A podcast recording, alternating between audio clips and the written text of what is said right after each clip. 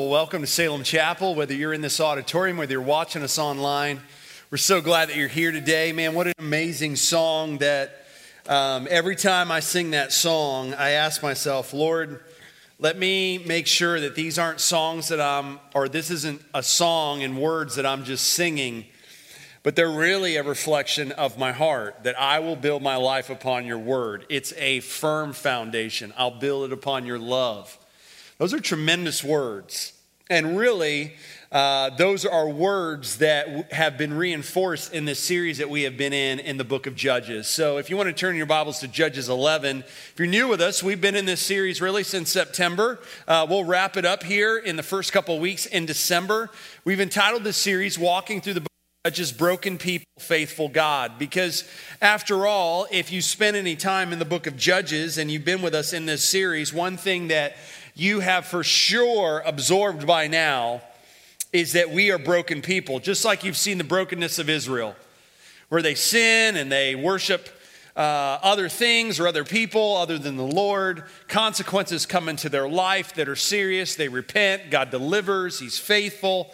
But unfortunately, they continue to repeat this cycle of behavior and as we've challenged you every week, how that can seem redundant, which it is, it can seem exhausting, which it is, that we are careful not to criticize Israel, and in criticizing Israel, avoiding the opportunity to evaluate our life and be reminded of our brokenness. Because when we're reminded with our brokenness, it allows us to appreciate and value and love and cherish the faithfulness of our God in spite of our brokenness. And that's really what we've been looking at every week in this series that looking at different aspects of the brokenness of Israel and being faced with our own brokenness and how we can relate to even what Israel is being tempted by and falling into so that the faithfulness of God can be the thing that reaches down and pulls us up from our place of brokenness and restores us into a right relationship with the Lord. And so this morning's no different. We find ourselves in Judges 11. What I want to do, because we're not going to be able to deal with every verse in this chapter, is kind of summarize a lot of the content that we will be looking at this morning. So we don't have time to read every single verse, but I first want to set up Judges 11. Because we come to Judges 10, and we don't have time, as I mentioned, to deal with verses 6 through 18, which actually sets up what we we'll see in Judges 11. See, unfortunately, we come to verse 6 and we find this phrase that, as I said, has been mentioned over and over again in this book. And the phrase is this at verse 6 The people of Israel again, say again with me, people of Israel again did what was evil in the sight of the Lord. And it mentions all the gods that they went back to serving.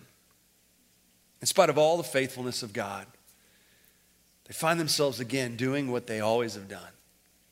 They stray back into that cyclical pattern that leads to nothing good, but only to unfortunate and destructive consequences. And in verses 6 through 18, what happens, and this is familiar to us, they cry out to the Lord. They ask the Lord to deliver. And what's different about what we find in chapter 10, verses 6 through 18, is God actually responds to them and says, Hey, why don't you cry out to the gods that you've been serving and see if they'll deliver you? So there's a bit of sarcasm in God's response. There's a bit of frustration in God's response, not in a sinful way because God can't sin, but in a way to where he challenges Israel and says, basically, through that question, how long are you going to keep doing what you're doing? And Israel's response to God's question is, is they, they rid themselves of the gods that they have been serving. They look back to the Lord, and the Lord promises deliverance. This time they're being perplexed and and, and, and have the king of Ammon and the Ammonites about to come and invade this area of Israel called Manasseh, where the tribe of Manasseh was given their land. And we come to chapter 11 now. That's kind of the context of verses 6 through 18, where you have the inhabitants of Gilead who are the people that are from the tribe of Manasseh, and they get this promise from the Lord that the Lord will deliver. But the problem is, is nobody has showed up on the scene who is the deliverer. Who the Lord is going to show and say, This is the person who's going to do that, like we've seen every other time in the book of Judges. And so we come to verses one through three, and we're introduced to this man Jephthah, and we'll spend more time in verses one through three. Many of you, if you've spent any time in God's word, might be familiar with Jephthah. How many of you have heard Jephthah uh, before? Raise your hand. Okay, a few of you.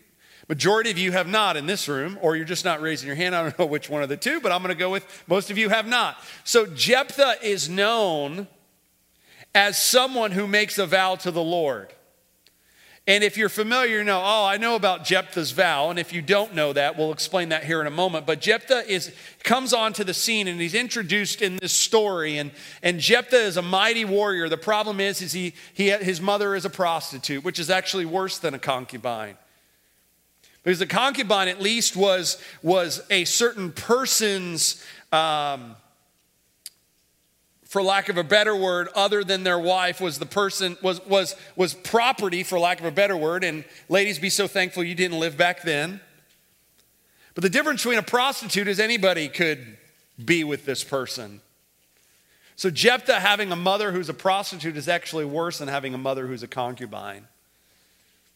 And even though Jephthah's a mighty warrior, the problem is, is his mother is who she is.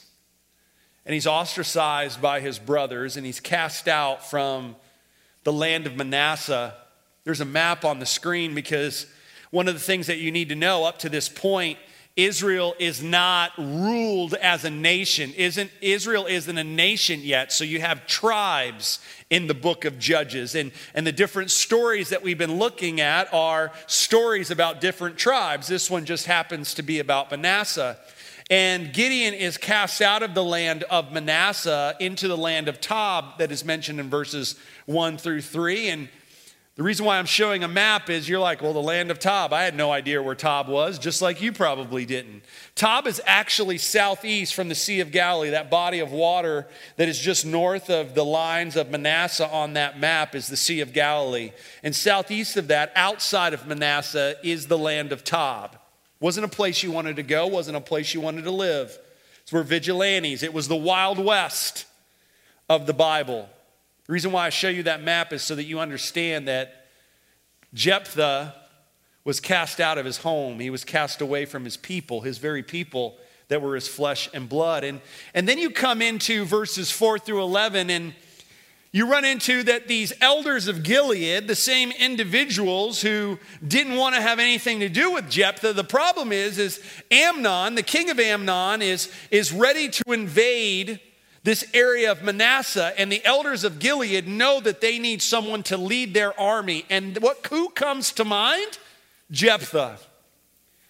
Now, mind you, they just said they wanted, didn't want to have anything to do with Jephthah. We don't know how, many, how much time takes place between verse 3 and verse 4, but nevertheless, the elders of Gilead are like, hey, we got to go back to Jephthah. We need to ask for his help. He's the mightiest warrior in, uh, in our tribe, and we need to approach him and ask him if he would lead this army against the Ammonites.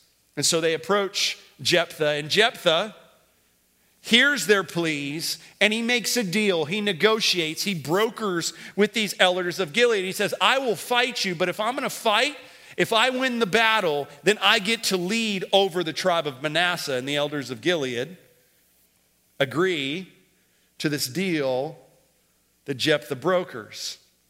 Now, in verses 12 through 28, what we'll find, and hopefully you've already read through this if you're with our reading plan, um, through the book of Judges. You can access that at salemchapel.org backslash judges. It's a little commercial for that. But in verses 12 through 28, what happens is, is now Jephthah is speaking on behalf of Manasseh. And Jephthah goes to the king of Ammon, and he goes to the king of Ammon, and he is negotiating, saying, Why are you, why are you trying to invade our land? But in the midst of the negotiation, Jephthah has no plans to come to a peaceful uh, process through negotiations. He's just buying himself time to gather together all the army from all the other areas of Manasseh so that they can fight against the Ammonites. And we come to verses 29 through 40, which is where we're going to spend the majority of our time. Now remember, God answers Israel in chapter 10, verses 6 through 18. But up to this point of verse 29 of chapter 11, God is silent. God doesn't affirm Jephthah.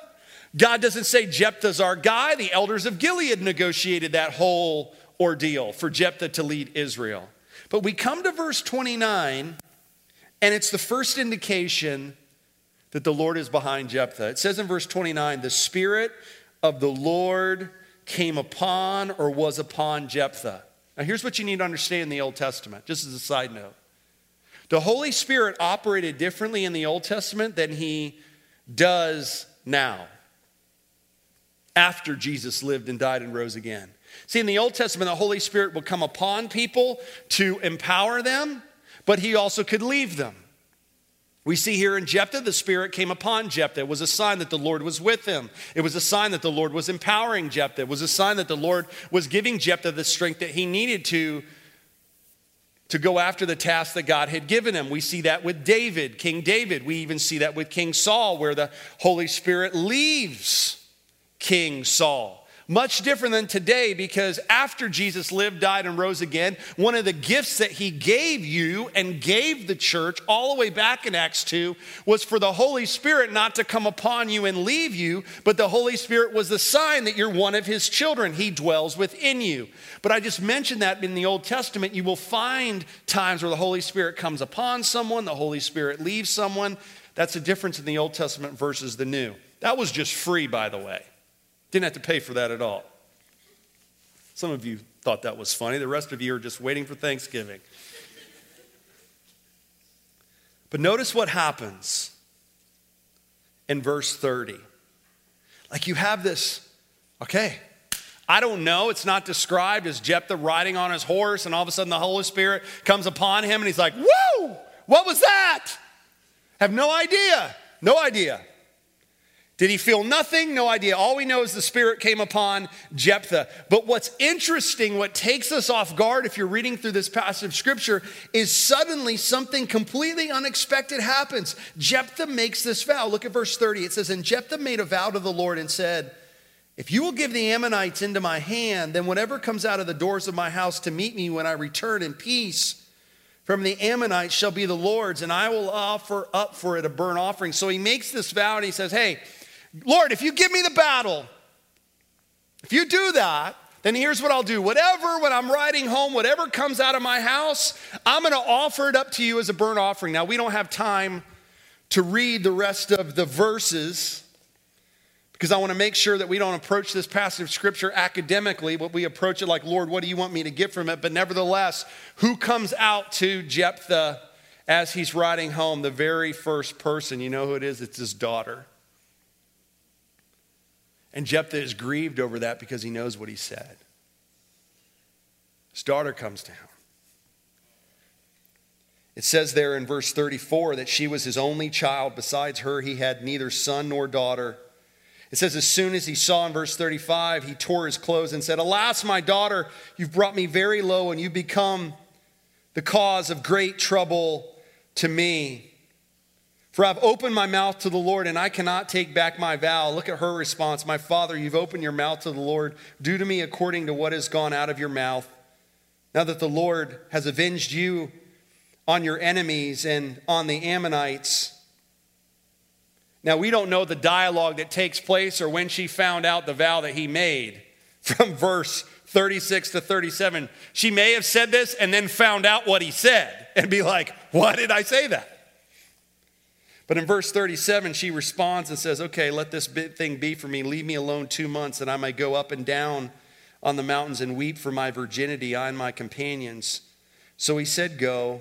Then he sent her away for two months, and she departed, she and her companions, and wept for her virginity on the mountains. And at the end of the two months, she returned to her father, who did with her according to his vow that he had made, and she never known a man. And it became a custom in Israel that the daughters of Israel went year by year to lament the daughter of Jephthah the Gileadite four days in the year. Now, here's what I know. There's most of you in here, according to you raising your hand, that have never heard about Jephthah before. And those of you watching online, I have no idea how many of you have and have not. But here's what I don't want to do. For those of you who had the overarching question, if you knew we were going to be in Judges 11 this morning, is, ooh, I wonder what Johnny's going to say. Did he kill his daughter or did he not? And so, what I'm going to do for a moment is I'm going to give you reasons why some people think he did and why some people think he didn't so that I can scratch that itch for you and then we're going to get real on how this applies to us, okay? So here's here's the view for why he did. Is cuz that's what it says. Very very intuitive, right? It says, I'm going to offer a burnt offering for whatever comes out. His daughter comes out. And so those who think that he killed his daughter say that's exactly what it says. So therefore, that's exactly why he did it. And his response indicates that. That's that view. What about people who believe he didn't kill her, but rather she lived a life of celibacy? Which we also need to understand was next to death for a woman during this time. Because if you didn't have a husband, you had no one to protect you, had no one to provide for you.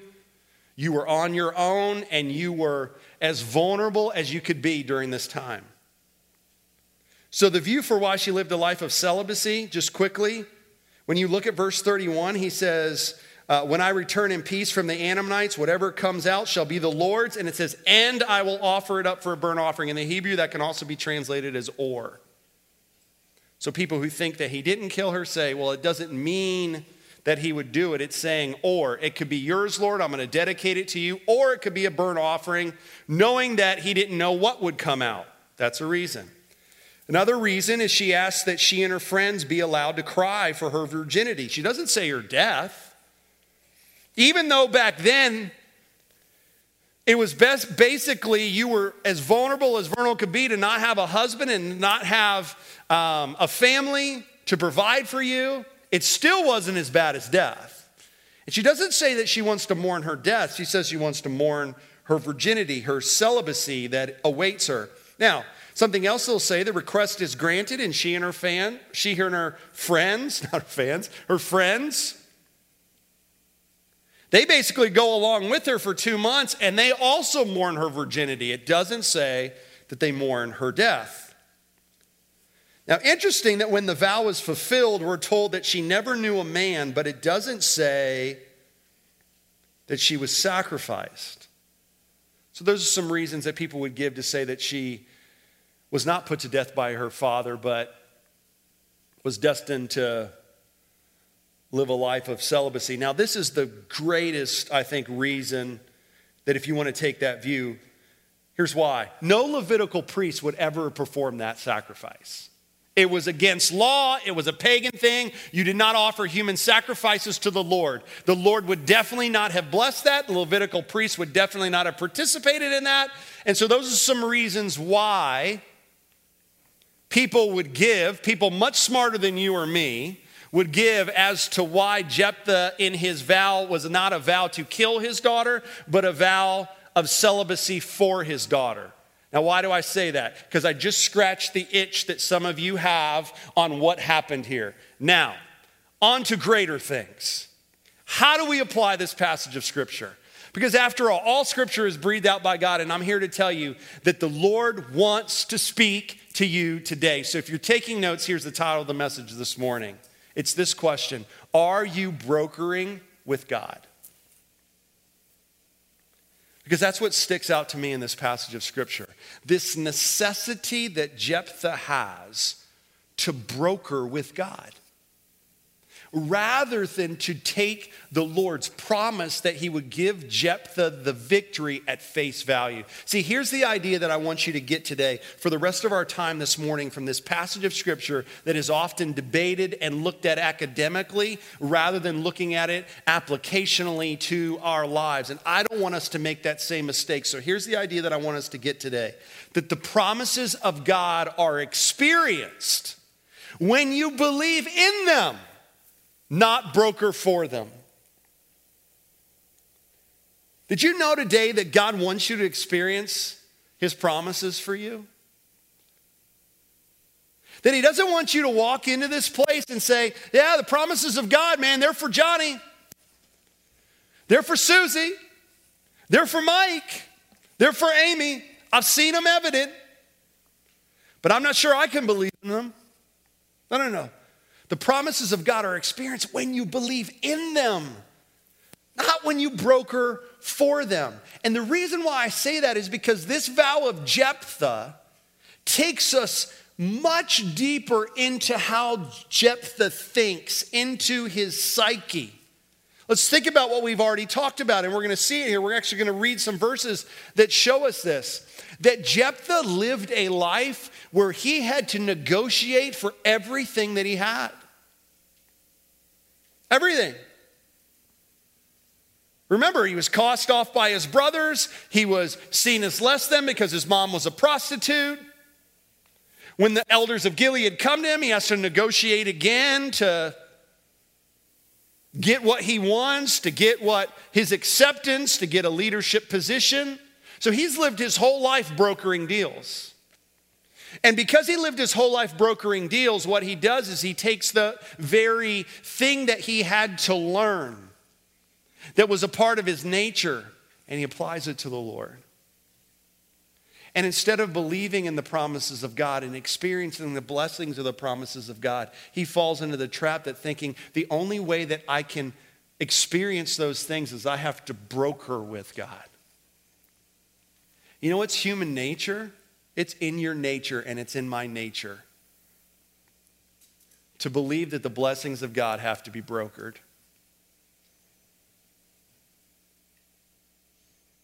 It's in our nature to distrust that God can be faithful to his promises and it not hinge on deals that we make with God. That's against our nature. And if you don't believe that right now about you, I'm praying that you will by the time that we are done. And when I say it's your nature, I'm saying it's my nature too. Can I just give you four categories of the promises of God because there's many, there's thousands of them in the scriptures. But I would categorize the promises of God in four categories. First of all, the promises of God to you is his unconditional love for you. It's a promise of God to you. That he wants to love you unconditionally. You're like, Johnny, I'm not going to take your word for it. Give me a verse. I'm glad you asked. I hope that's your question. Verse John 4:10 because I don't want you to take my word for it. 1 John 4:10 says this, "In this is love, not that we have loved God." In other words, God doesn't love me because he knows I'm going to love him. No, no, no, that's how I love. That's how you love by nature. That's not how God loves. In this is love, not that we love God, but that He loved us and sent His Son, His Son being Jesus, to be the propitiation, the payment for my sins. What does my sin deserve? It deserves death. Romans 3:23 says all have sinned and fallen short of the glory of God. Romans 6:23 says the wage is what I deserve because of my sin is death. But God loved me enough that He sent Jesus Christ, put on human flesh, lived a perfect life for me, a life that I can't live, died on the cross for my sin, what my sin deserves, rose again three days later, securing my salvation through His life, death, and resurrection. So that today, if I place my trust in Jesus Christ, I believe that what He did for me was sufficient enough for me, then I have His unconditional love. That promise is now given to me. It's a promise of God, His unconditional love for you. What's another promise of God? His unwavering presence for you. Hebrews 13, 5 says, I will never leave you or forsake you. God is with you always. You want an Old Testament passage? Psalm 139, not a better passage of scripture to talk about God's unwavering presence. Get this God's never going to leave you, He's never going to abandon you, He's never going to be late. He's going to always, he's never, you're never going to get a busy signal with the Lord. No, no, no. He's with you every step of the way as a child of God. It is a promise of His that He has given to you His unconditional love, His unwavering presence. How about His unstoppable power in you? Do you realize that if you're a child of God, you have a power in you that cannot be defined in your humanness? But it is a supernatural power in you through the Holy Spirit. Romans 8 11 says this The Spirit of Him who raised Jesus from the dead dwells in you. He who raised Christ Jesus from the dead will also give life to your mortal bodies through his spirit. In other words, the same spirit that raised Jesus from the dead, the power that it took to do that dwells inside of you. You have unstoppable power. 2 Corinthians 10 4 says, For the weapons of our warfare are not flesh, but have divine power to destroy strongholds. There's not a sin that comes against me that God has not given me the power to overcome. There's not a situation that I will endure that God doesn't give me the power to endure and to overcome. I have unstoppable power. That is a promise of God to you, not to me only, to you. Not to the person next to you only, but to you. How about this? This is the last category. I think we could place all the promises of God in these categories His unending provision for you. It's unending. It's unending. My tendency is to say, hey, haven't I given you enough? I'm not giving you any more if you're not grateful. Haven't I given you enough? When am I going to get a thank you? When am I going to get a thank you note? When am I going to get a text? I'm not going to give any more to that person. They don't appreciate what I've given. Nah, that's not the way the Lord works. It's not how his promises are. Unending provision for you. Matthew 6 30 says, If God clothes the grass of the field, Jesus says this, which today will, which today is alive and tomorrow is thrown into the oven, will he not much more clothe you of little faith? What's Jesus getting at in Matthew 6? I'm your provider. You don't need to be anxious about your life. Why do I go through those things? Because what did we say at the beginning? The promises of God are something to be believed in, not brokered for. And some of us can fall into the trap that I got to broker those things. That God, if I'm going to experience your unconditional love, then I need to do something. God, if I'm going to experience your unwavering presence, then I got to do something. God, if I'm going to experience your unstoppable power, then I got to do something. God, if I'm going to experience your unending provision, then I got to do something. I got to give so that I can get. And we're just like Jephthah. In the time that we have left, I want to give you two pivotal things that begin to take place in your life when you truly believe in the promises of God. You're going to see yourself grow more and more in these two pivotal things. Here's the first one. It's from verses 1 through 3. Look at verse 1 through 3. It says, Jephthah the Gileadite was a mighty warrior, but he was the son of a prostitute. Now, think about Jephthah. Because sometimes when we approach these stories, we can easily just look at them as stories and forget that these are human beings like you and me. And we can leave the passage up there because I'm going to continue reading it. But think about Jephthah. Think about how it's described a mighty warrior and a son of a prostitute. Now, if that was you, think about what would ring louder in your ears that you were a mighty warrior or you were a son of a prostitute. Because I don't know about you, but in my mind, the son of a prostitute would ring the loudest in my ears rather than I'm a mighty warrior. It would be, I'm a mighty warrior, but I'm the son of a prostitute. You don't think Jephthah struggled with that? Look, and look what else happens. Gilead was the father of Jephthah.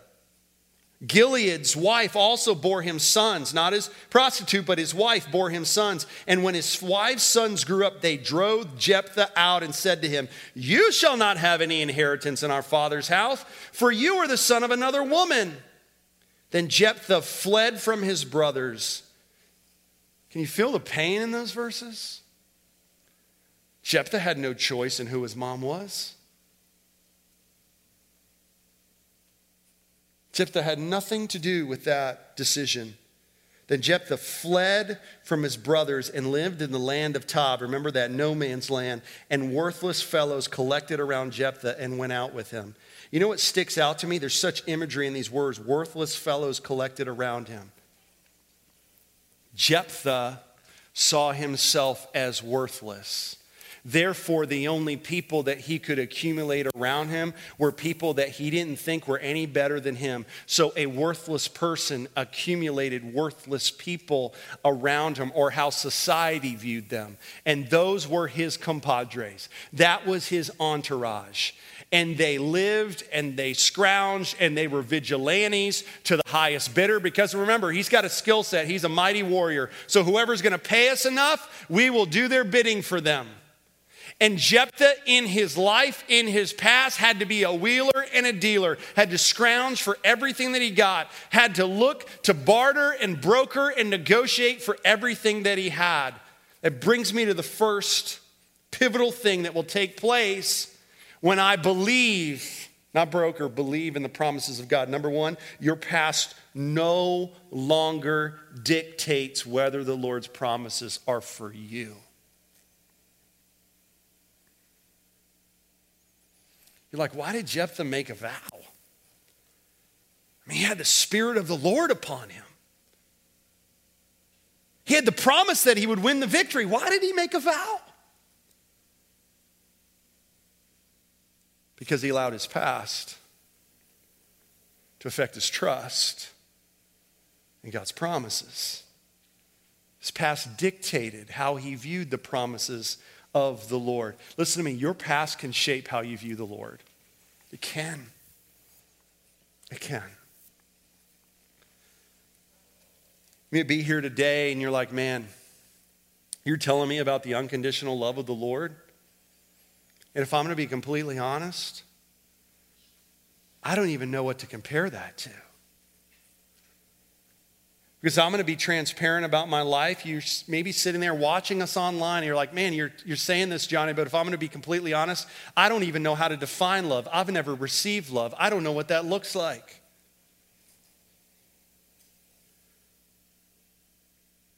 You're talking about the unwavering presence of the Lord, that He's always going to be there for me. Man, I, I've got a deep wound inside of me because I've been be- betrayed by someone that was supposed to be there for me. And that deep wound is causing me to not believe that the promises of God are for me. Oh, they can be for her, for him. They've had a good life in comparison to me. No, no, no. I got a deep wound of betrayal by someone who shouldn't have betrayed me, and it's causing me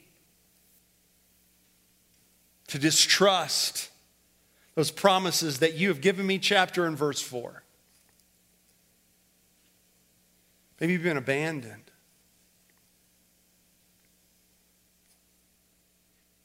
Like, man, I loved my husband. I loved my wife. I wasn't perfect, but man, I, I tried to live my life according to God's word. I tried to show them the love, and they still abandoned me, wanted to have nothing to do with me. And so when you mention unending provision, all I think about is that person who left me and didn't give me the thing that you're telling me the Lord would give me, why would the Lord allow that to happen? Yeah, those are real. Those are real feelings. Those are real wounds. Maybe you've been abused. And the people that are supposed to take care of you and protect you, the very people that abused you. And so when you hear these promises of God that I listed out a few minutes ago, you hear them, but it's hard for you to accept them as your own. Why? Because your past can dictate how you view the Lord. And you can take the sin that has been committed to against you or the sin that's committed by you and you can portray those things on the Lord's character. You may be here today and you're like, Johnny, I come to church, I put on the face, I smile, I sing the songs, I, I, do the, I look the part, I have my Bible, I'm in a life group, I, I give, I serve, give my time, give my resources, everything. But you don't know what I've done. You don't know the shame and the guilt that I feel every day. And I struggle in forgiving myself, let alone believing that God's love is truly unconditional. Here's why I say those things because I want you to I want you to hear me say, I know those things are real. I felt some of those things. I know how easy it is to take all of that baggage, all of that weight, all of that past, and to place it on a faithful God. But can I encourage you with something? And in this encouragement, I'm not minimizing your past, I'm not excusing your past. But I want you to understand something that God did not create you to experience evil. When we look back to the beginning, in the very first book in Genesis chapter 3, God created man and he created a woman and he created them perfect and he created them holy and they didn't know what sin was and they lived in a world without sin but he put this tree of the knowledge of good and evil because after all god's love is that you're not a robot that you can make choices and so can i.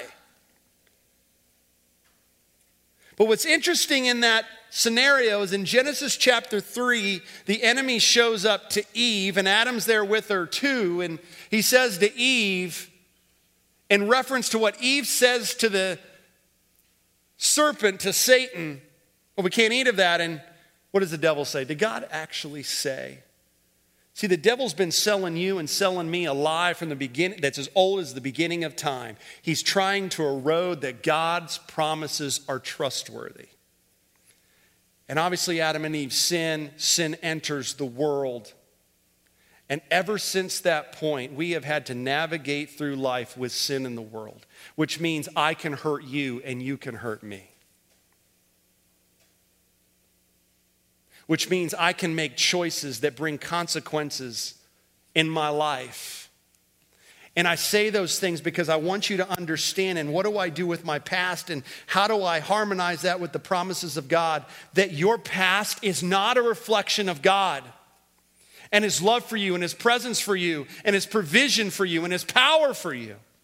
It's not a reflection of God. My past and those wounds that I have, what they are is they are a result of sin done to me or sin committed by me. And when I understand that, that that's not God's design for me, but that's why Jesus Christ came and he lived and he died and he rose again. His, he intersected with this sinful world so that he could make it all right, so that he could take my past and say, listen, your past doesn't define you. Your past isn't what determines your future. No, no, no. The promises of God, even though they can't necessarily change what has been done to me, what they can do is give me purpose for the future that God wants. And what we need to understand, first of all, this morning, is that God's promises, man, they're greater than my past.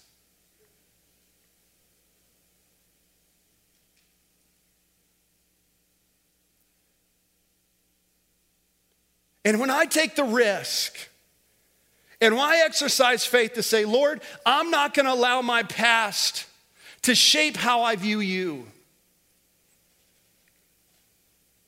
Lord, I'm going to embrace your unconditional love. Lord, I'm going to embrace your unwavering presence. I'm going to embrace your unstoppable power in me through the Holy Spirit. Lord, I'm going to embrace your unending provision for me that if you take care of birds and you take care of the grass, then you're going to take care of me. And the ultimate sign of that is what you've done for me through Jesus Christ. God, I'm not going to allow my past to dictate whether or not I can believe in your promises. Man, that's a work that God begins to do in me. When I stop operating like a hustler well, I got to have a plan B, man. I've lived my whole life that way. I've been on my own. The only person I've ever been able to trust is myself. So, yeah, I hear this God thing, but man, I need to broker some deals. God, if you love me, if you're going to love me with that, then God, I'm going to do this. God, I want you to provide for me, so, so God, I'm going to do this. God, I want to experience your presence with me, so God, I'm going to, I'm going to do this. And we just broker deals. And the beautiful thing about God is He's not you and He's not me. And He's not your dad who hurt you, and He's not your mom that hurt you, and He's not your friend that hurt you, or whatever it is, whatever those wounds are. No, no, no. He transcends those. He stepped into those through Jesus Christ so that you could have something to believe in. And what I see with Jephthah is a man who struggled to believe those things. And it brought him to make a vow that he never needed to make. Here's the second thing, and it's found in verses 5 through 7. I don't have time to read them.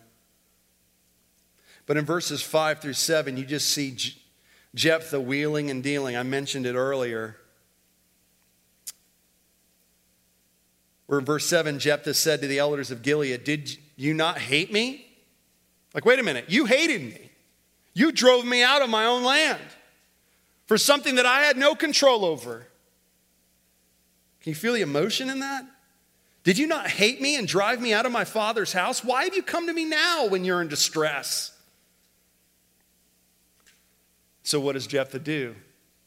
He sees that he's got the hammer of negotiation, so I'm going to work this out because that's what I've had to do my whole life. And he makes a deal, and now he's the leader.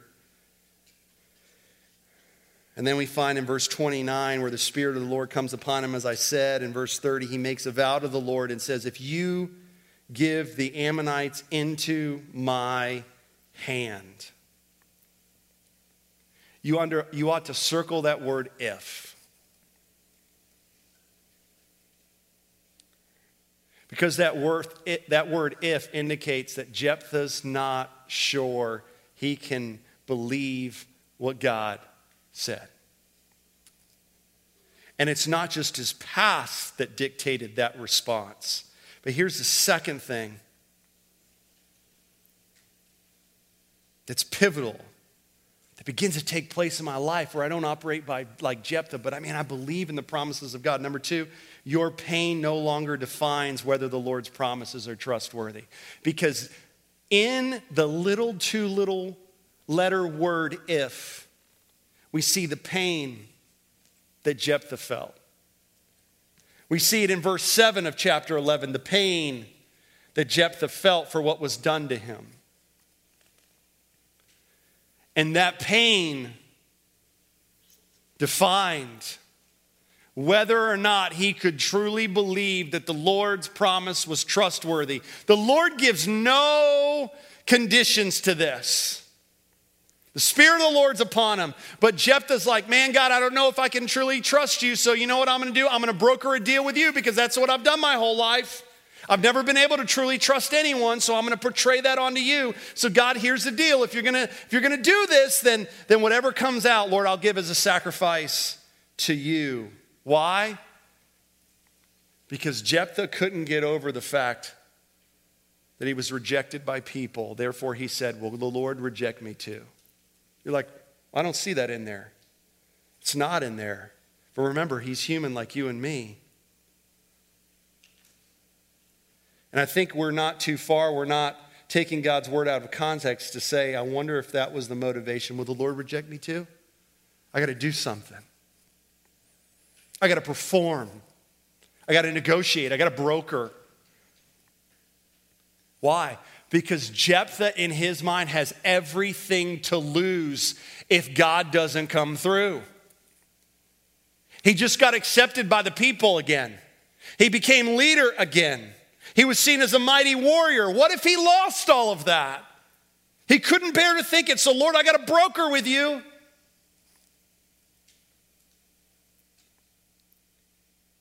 Some of us are allowing our pain, I believe this today, some of us are allowing our pain to distort our belief that the Lord's promises are trustworthy. Some of you have experienced great pain in 2020.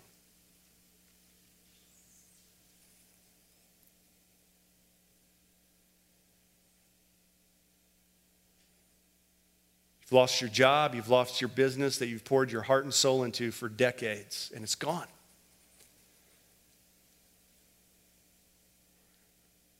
Some of you worked hard. Some of you may be in high school or college and you've worked so hard in your craft, in athletics. In the season, it's basically gone. This 2020 may have revealed the cracks that were already in your relationship and it just enhanced them. And you would have never thought that 2020 would have brought the end to your marriage. Listen, let's not be naive and not think that there is great pain that we've experienced in 2020. Or maybe it's before that. And we're allowing our pain to distort our belief that the Lord's promises are trustworthy. And you know why? A couple of reasons. I think, first of all, we feel this way because we made deals in our head with the Lord.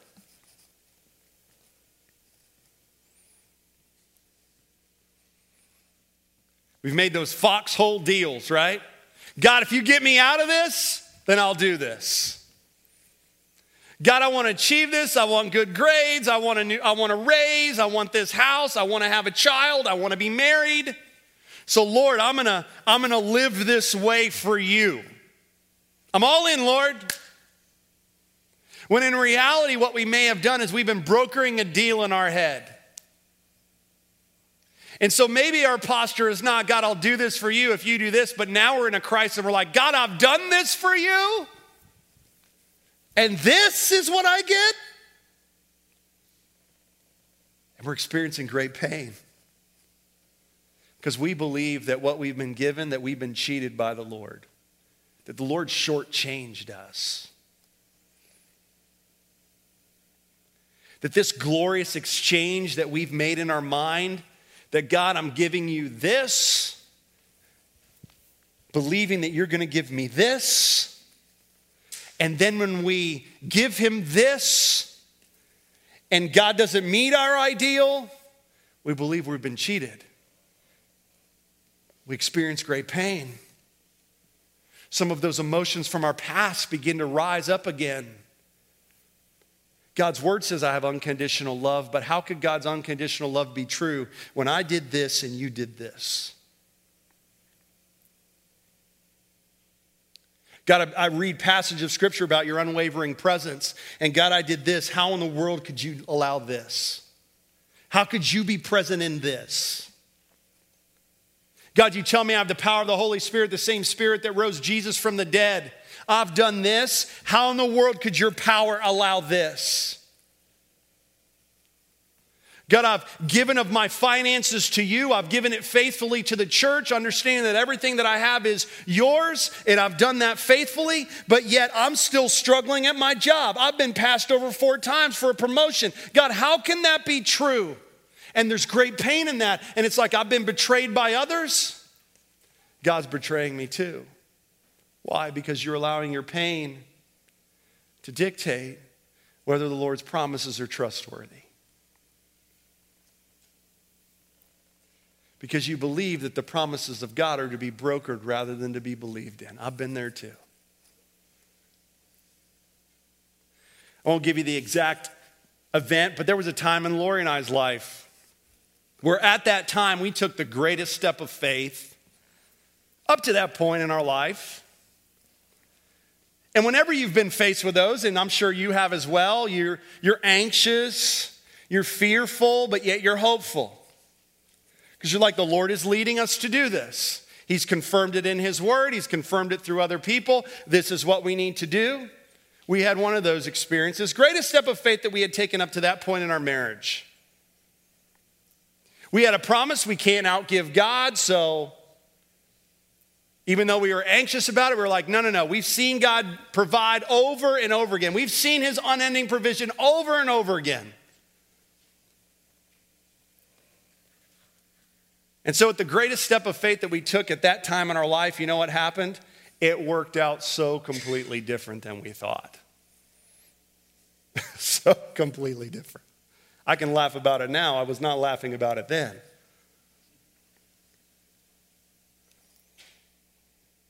Nothing worked out the way that we imagined. Nothing. Cost us financially, caused us to be deeply hurt emotionally, took a toll on us physically. Nothing worked out the way that we thought. To the point that we were doubting that the promises of God were truly trustworthy. To the point that I was tempted to say, I don't know about Lori, but I was tempted to say, I'm not putting myself out there again.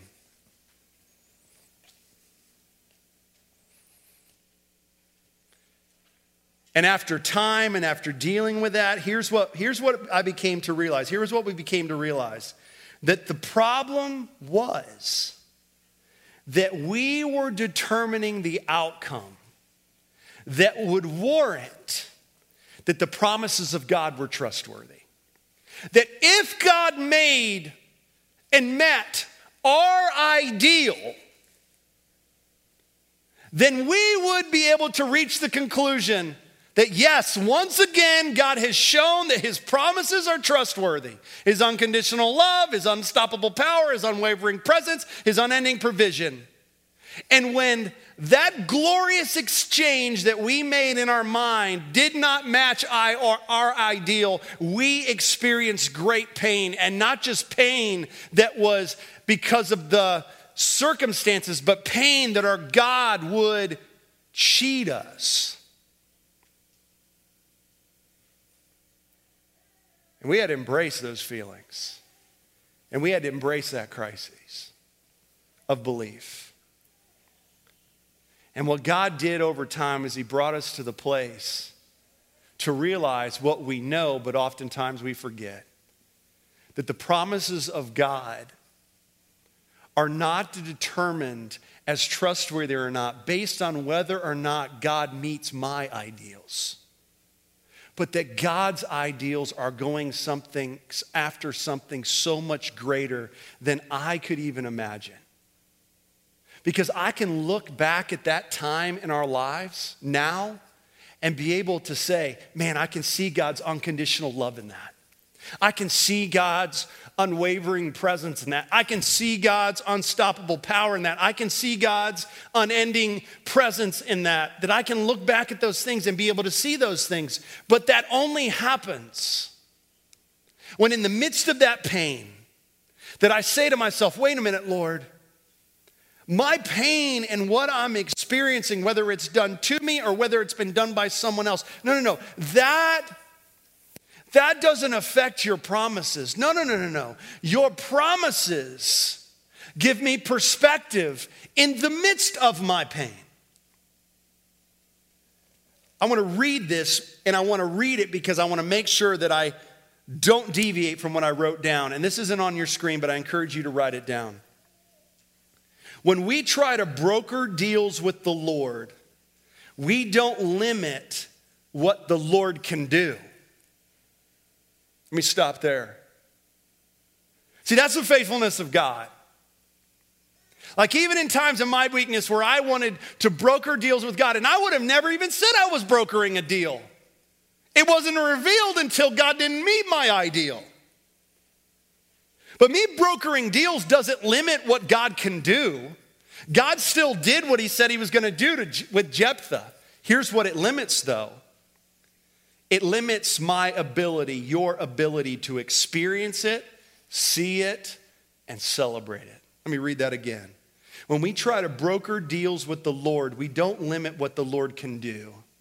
We limit our ability to experience it, see it, and celebrate it. Jephthah robbed himself of an opportunity for probably the first time in his life to see that someone truly was trustworthy. That someone truly kept their word. But because he felt the need to broker a deal, he was saddened by God's provision rather than celebrating it. And what God wants you to do today, in spite of your past, in spite of your pain, is to understand that God's promises are greater than your past. They speak to your past. God's promises are greater than your pain. They give perspective in your pain. That the promises of God don't change your past, they give purpose to your future. The promises of God turn your pain into praise because you believe that you have a Savior who's trustworthy. That in those moments where I want to doubt that God, I've done this for you and this is what you seem to be doing, that in those moments of doubt when I want to doubt that God is truly who He says He is and His promises are truly what they are, that what I need to bring myself back to is the greatest sign that God is trustworthy. And the greatest sign of that is not God meeting my ideal but that he came into this world through Jesus Christ to save me from a penalty that I truly deserve because of my sin. And he lived a perfect life for me, and he sacrificed everything for me, and he died on the cross for me, and he rose again three days later. That when I want to doubt that God is trustworthy, when I want to doubt that God is that God is not greater than my past and God is not greater than my pain, then I have one place to look, and that is the cross of Jesus Christ. 2 Corinthians 1:20 says this. And I encourage you to write this down. Let me first say what it doesn't say. Can I do that? Here's what it doesn't say. For all the promises of God find their yes in my ideals being met. Doesn't say that. For all the promises of God find their yes in my circumstances doesn't say that. Read this verse with me. Read it out loud. For all the promises, all right, let's read it again. That was terrible. Come on. This is our hope. For all the promises of God find their yes in Him. That is why through Him that we utter our amen to God for His glory. That's why we can believe in the promises of God. That's why we can say, no, no, no, no. Here's what I know. My past is no longer going to dictate that the Lord's promises are for me. No, no, no, no. My pain is no longer going to define that the promises of God are trustworthy because that has been defined in my relationship with Jesus Christ. So when my ideal doesn't meet, isn't met by God, I know that He's got a greater ideal. Because I'm one of his kids. Would you stand with me this morning?